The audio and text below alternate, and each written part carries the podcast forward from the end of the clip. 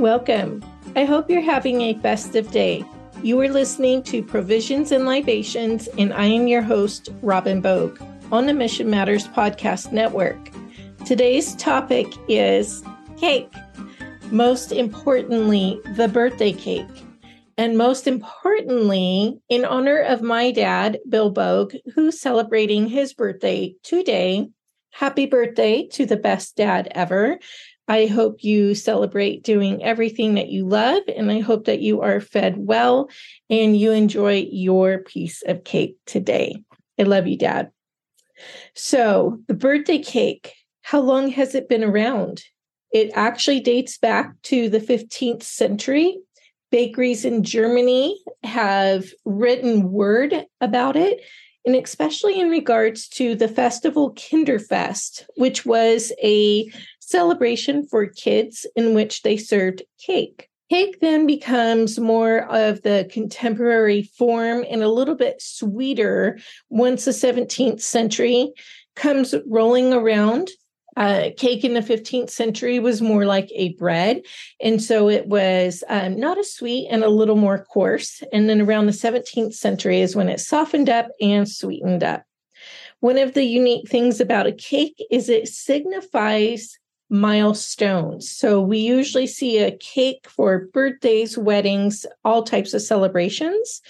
And when you see three candles on a cake, that represents or signifies past, present, and future. You might say, oh, well, it was birthday girl and she was three years old. No, actually, three candles has a representation. And then when it's two candles, it's past and present. Very interesting. I always am learning something new with these. So we all know we've heard them that famous quote, let them eat cake. And we've always wondered, where does that come from? Well, that came from a French comment, Qu'il mangeant de la brioche, stated by Jean Jacques Rousseau and she coined that phrase in 1765 following the French Revolution. And that quote reflects the princess's frivolous disregard and poor understanding of the peasant's plight. Some will say Marie Antoinette later on had coined that phrase, but it actually does not come from her. She was nine years old and had never been to France when that phrase was first found in written word.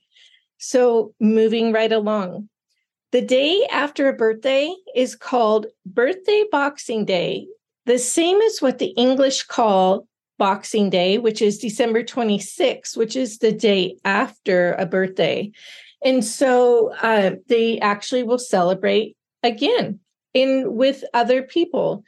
The other thing is Alice in Wonderland has the very, very happy on birthday. And that means 364 days of the year is your unbirthday when there's only one day that it is your birthday. So they choose to celebrate it backwards.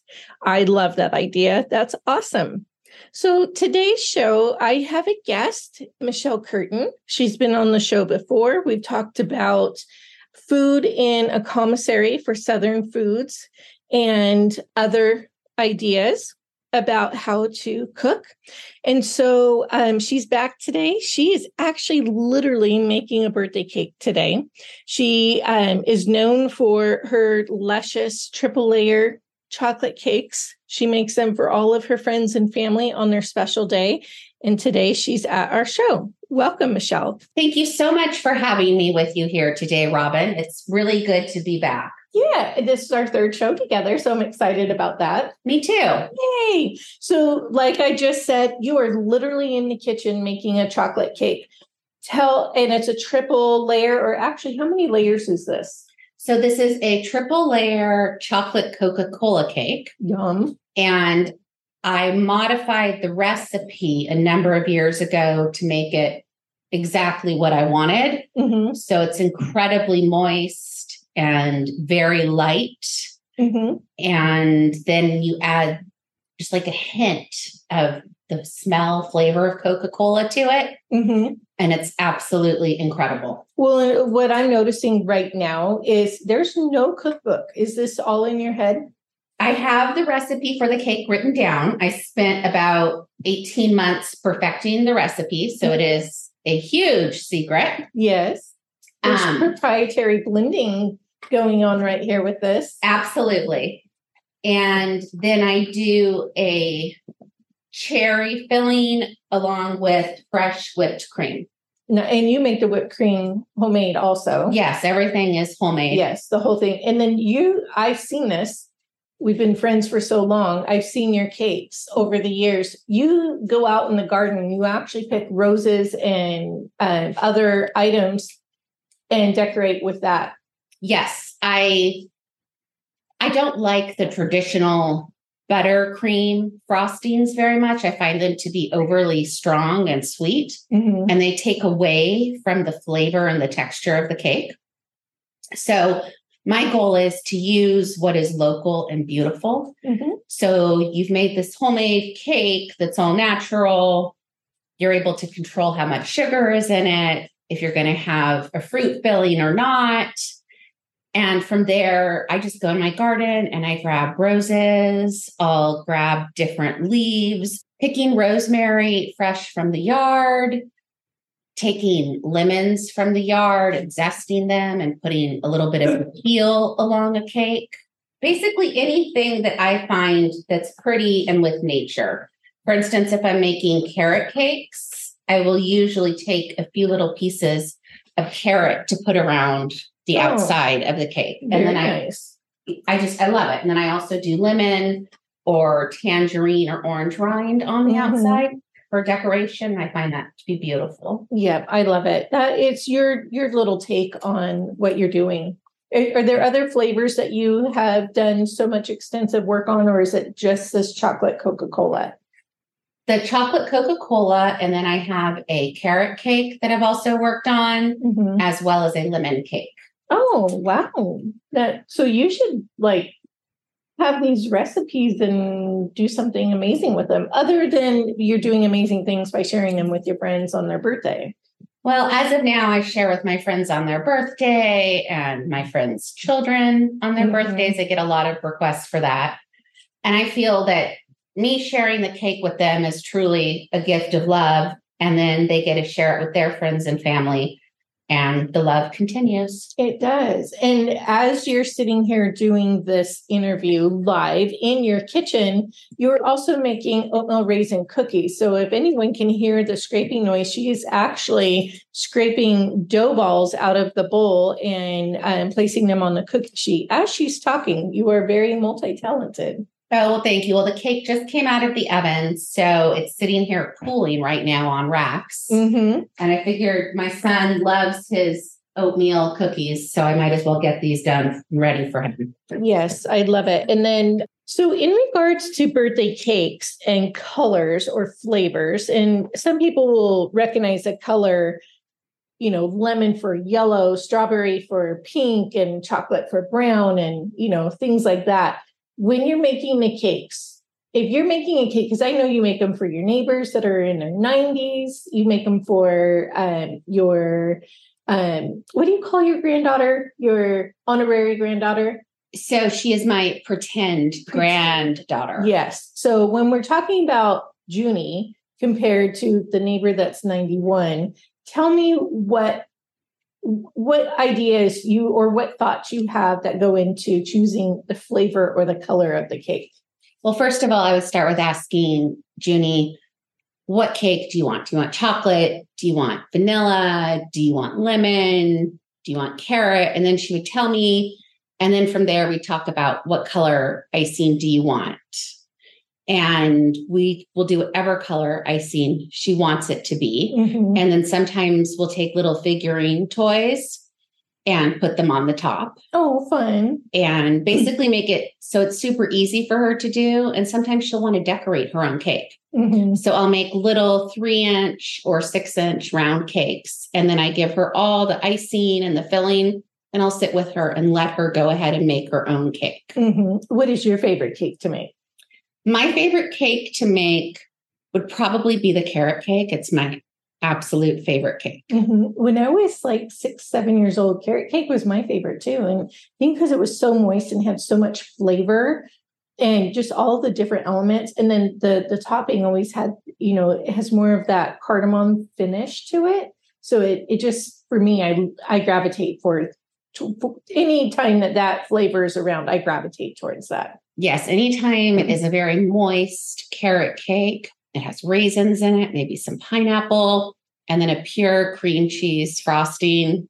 I am there. That's mm-hmm. all I want. Me too. That I think I need to run to the store and get some. Yes. Or actually, can you believe I just said that? We have to make some. We will make some. Yes. So for my kids when they were growing up, I had um, the Longaberger flat basket, and every year on their birthday, I would take cupcakes to their school or to their practice or to their game, depending on what that birthday year entailed. And so it was always not necessarily the flavor, but the color. I'm like, okay, what color are we going with? And as we would be like driving to school or, you know, running a million different er- errands. And um, I remember my oldest, she would pick like the vanilla base with chocolate. That that's what her favorite was. And then um, my middle daughter Laurel, so my oldest is Catherine. My middle daughter Laurel would pick um, she liked pretty ones. And so she would go with like pink on pink. And then my son, who James would always want to be extreme. So he would pick a blue cake with like a pink frosting. I remember one year we went to his birthday birthday dinner at Far Western Tavern when it was in Guadalupe. And it was a pink cake with blue insides and that, of course, they don't make blue cake. So I had to use coloring and change right. it that way. And when the cake got cut and served, my dad, I remember, big old cowboy, was like, son, we need to talk about this. It's really one kind of cake. It's chocolate. So I remember when my son was in like eighth grade, he did the death by chocolate and he did chocolate on chocolate. And it was dark chocolate um, our favorite cake in our house is German chocolate cake. Do you ever do that kind? I do. I do a fabulous German chocolate cake. I find it to be personally so sweet and so strong mm-hmm. that I can only have just a little bit of it. Yes but I absolutely I love it and I will make that for people upon request. Yeah, well because you're talking about with the carrot cake with the coconut and all of that and so and then with me with the cardamom it just it has all of those flavors. It does. in within it. So yeah, absolutely. it's always a, a crowd favorite. So uh, how do you have this training? I know we did a podcast earlier this year for the Julia Child's cooking training, but where did you learn how to do the baking for the cakes? So the baking for the cakes was really more or less self taught. I would read books about it. This was, you know, back in the day when you would read books. So I'd read mm-hmm. books about baking and then I'd work on following the instructions. And I did a lot of checking with do you do it by weight? Do you do it by volume? Mm-hmm. And from there, I just sort of worked at stuff until I got it really figured out. Years ago, my granddaddy Snyder and my dad were both on a big kick of eating bran muffins. Ooh. So I would make banana bran muffins. Oh, that sounds better. That were all organic and natural and homemade. Mm-hmm. And we'd call them Nishi's muffins. Mm-hmm. And I remember I'd do like six at a time or a dozen at a time.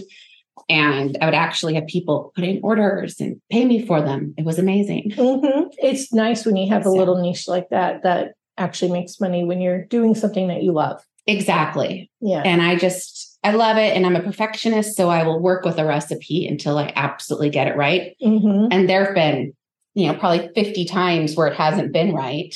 Mm-hmm. And I'll be like, oh, no, this is not right. It's going in the trash. Mm-hmm. So, so when it's your birthday, you don't make your own cake or do you make your own cake? I actually usually make my own cake. And so do you do this recipe?